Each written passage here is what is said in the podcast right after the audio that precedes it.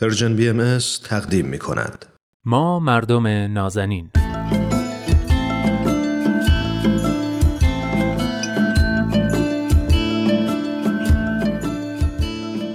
سلام.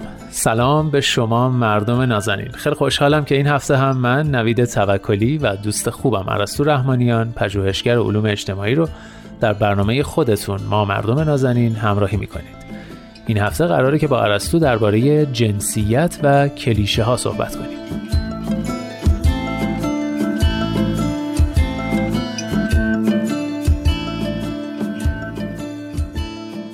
خب ارسطو جان خیلی ممنونم که امروزم با ما هستی و خیلی خوش اومدی. در مورد کلیشه های جنسیتی حرف و سخن بسیاره و خیلی ها درگیر این قضیه بودن و هستن.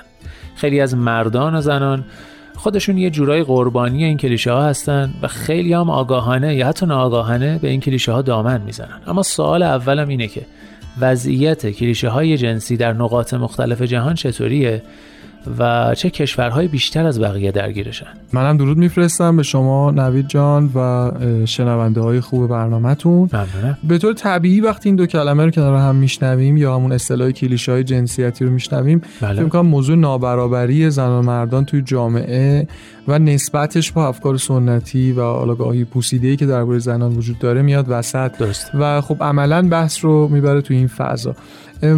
اگه اجازه بدین به عنوان مقدمه من یک آمار جهانی درباره وضعیت زنان چیزی که حداقل خودم می‌دونم رو خدمتون بگم. حتما. مطابق آخرین گزارش جهانی شاخص شکاف جنسیتی که از اولویت دارترین شاخص توسعه محسوب میشه بهترین وضعیت زنان بر پایه شاخص های چهارگانه یعنی تحصیلات، اشتغال، قدرت سیاسی و بهداشت و سلامت به کشورهای خب اسکاندیناوی در شمال اروپا همه می‌دونیم دیگه یعنی ایسلند و نروژ و سوئد و فنلاند و اینها مربوطه.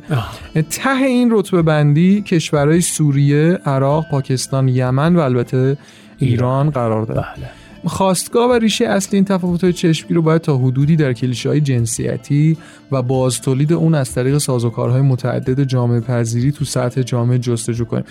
برای مثال تو جوامع این قبیل کلیشه‌های جنسیتی رواج و غلبه دارن که معمولا زنان رو موجوداتی حساس، ظریف، مناسب برای خانهداری، پرستاری، معلمی و اینها می‌دونن بله. که توانمندی های مدیریتی ندارن نمیشه ازشون انتظار داشت شاخصهای ذکر شده در چنین جوامعی در سطح مطلوب باشند از این کشورها. در حالی که توی دنیای امروز دانشمندان دارن درباره انقلاب نقشه جنسیتی صحبت می‌کنن و شاید اینجا بد نباشه. اصلا ببینیم کلیشه جنسیتی تو کشور مثلا مثل ما ایران چی هستن و اصلا چجوری دارن باستولید میشن. بله دقیقا سوال بعدی همین بود که خود مطرح کردی. کلیشه های جنسیتی در ایران چطوری و چطوری باستولید میشن؟ توی ایران ریشه اصلی رو توی فرهنگ و عامل گسترش و بازتولید این فرهنگ رو شاید تو نهادهای مختلفی میشه جستجو کرد. بله. مثلا یادم یه تحقیقی نشون می‌داد کلیشه‌های جنسیتی به طور چشمگیری تو فرهنگ عامه و ضرب المثل ایرانی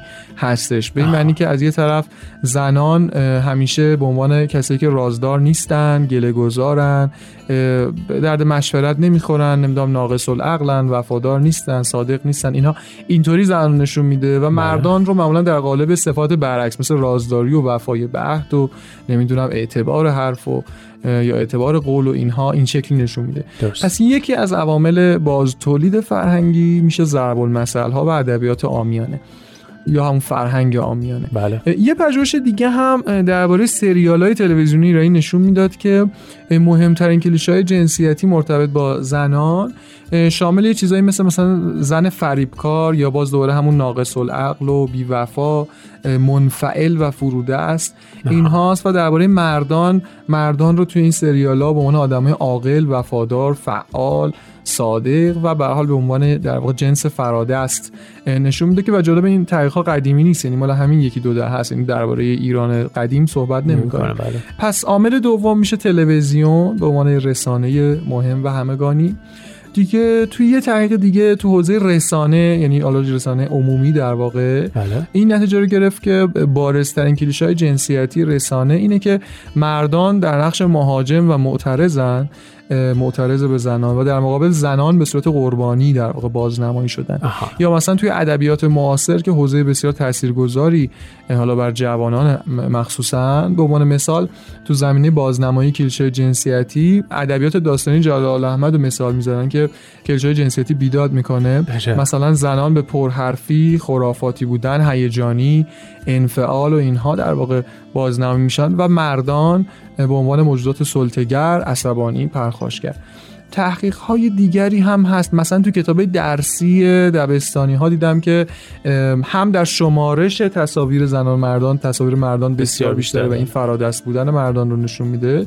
و هم اینکه گزاره هایی که گفتیم رو به حال این تصاویر و نوشته ها تایید می‌کنن. بنابراین مجموعه این تحقیق ها و بسیاری تحقیقات دیگه نشون میده که سازوکارهای اصلی فرایند جامعه پذیری مثل نهاد خانواده همسالان سیستم آموزشی رسانه ها همگی کمابیش دارن کلیشه های جنسیتی رو باستولید می‌کنن که در اونها همیشه زنان در نقشه سنتی و به عنوان خاندار، معلم، پرستار، کدبانو با ویژگی های مثل آدم نازکدل و سست رای نمی‌دونم زیبا و دلبر حالا این تو رسانه است بیشتر بله. و منفعل در تصمیم گیری و خیلی احساساتی و عاطفی به معنی منفیش بازنمایی میشه و مردان به طور عمده با خصلت های مثل رقابتی، پرتکابو، سلطجو، مجادلگر و اینجور صفات نشون داده میشن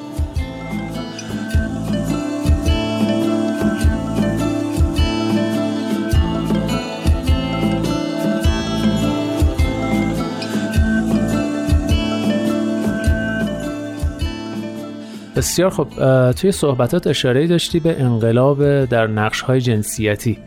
این انقلاب چطوری و با چه سازوکاری در یک جامعه محقق میشه؟ جواب اینه که میشه در سطح نهادی نگاه کرد. یعنی تغییر رویه رسانه تغییر محتوای کتاب درسی انواع تغییراتی که باید تو این نهادهای باستولید کننده رخ بده. خب این تغییرات در نهادها نباید لزوما با تغییرات فرهنگی همراه باشه؟ هم میشه گفت بله هم میشه گفت خیر. از این جهت که بخشی از این واقعیت محصول تصمیم گیریه یعنی یه اراده سیاسی وجود داره که بر پایه ایدئولوژیه. بله. و علاقه من نیست این فرهنگ تغییر بکنه. البته نه اینکه اون ایدولوژی با خود موضوع تغییر فرهنگ مخالف باشه بلکه این فرهنگ به حال همراستای اون ایدولوژی هست همین بله. فرهنگ به خصوص. اما این بحث هم مطرحه که بالاخره فرهنگ تحت تاثیر نهادهای غیر دولتی هم در حال تغییره خصوصا فرآیند جهانی شدن و گسترده شدن و متنوع شدن ارتباطات باعث شده که ما از نظر فرهنگی هم الگو بگیریم. مثلا تحقیقات نشون میده که فرهنگ لیبرالی برآمده از نوگرایی غربی روی بخشی از طبقات و گروه های اجتماعی تاثیر مثبتی توی این زمینه گذاشته و توی این گروه ها تمایل به کلیشه‌های جنسیتی رو ضعیفتر و خفیفتر کرده. در کل شواهد تجربی و پژوهشی جدید تایید می‌کنن که پدیده هایی مثل نوگرایی مثل تغییرات اجتماعی البته در حالت کلیش یعنی اینکه از سکون در اومدن خود تغییر. بله. فردگرایی و تغییرات بنیادین تو نظام ارزش‌های جامعه پیامدهایی رو به همراه دارن که از اون با عنوان حالا یک انقلاب اجتماعی به مراتب مهمتر یعنی همین انقلاب در نقش جنسیتی میشه یاد کرد. و حالا راهکار چیه؟ یعنی چطوری میشه از این کلیشه های جنسیتی عبور کرد؟ راهکار این تیپ مسائل که خصوصا تو حوزه فرهنگ جریان داره اولیش همیشه شناخته. یعنی ما اول باید خودمون فرهنگمون اعتقاداتمون اینها رو باید دقیق و خوب بدون هیچ سوگیری بشناسیم.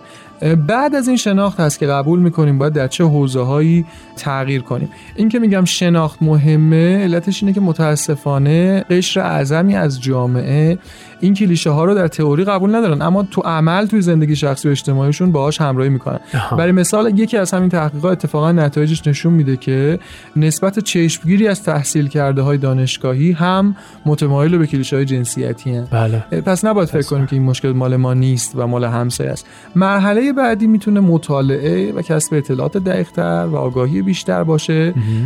و مرحله بعد حالا می‌تونم من توصیه شخصی ترم بکنم. بله. یعنی از نهادهای سیاسی حالا اگه فاکتور بگیریم مهمترین نهاد آموزش و آموزش در خانواده است. توی خانواده اگه اون دو مرحله درست طی بشه مرحله بعد می‌تونه این باشه که مادر و پدر دو تا کار رو شاید حالا انجام بدن. یکی اینکه بدون سوگیری و منفعت طلبی درباره عادتهای رفتاری کلامی و فکری که دارن و شامل کلیشه های جنسیتی حرف بزنن و اونا رو به هم گوش کنن. این شامل خانم هم البته هست. یعنی عادتهای رفتاری که اتفاقا خانم‌ها دارن و بر ضد نقشای زنان هست زیاد. بله. مرحله بعد تصمیم گیری برای رفع این عادت ها و پیدا کردن راه حل هایی برای اینکه عملی که خلاف اوناست رو بتونن انجام بدن تا اون عادت ها برگرده. اینجوری می‌تونن روی به حال فرزندان خودشون که تو اون محیط دارن پرورش پیدا می‌کنن تاثیر مستقیم بذارن. کما اینکه تحقیقا هم نشون میده که خردسالان و جوانان انعطاف بیشتری برای تغییر و پذیرش فرهنگ های جدید دارن پس فکر می‌کنم جای امیدواری زیادی هست.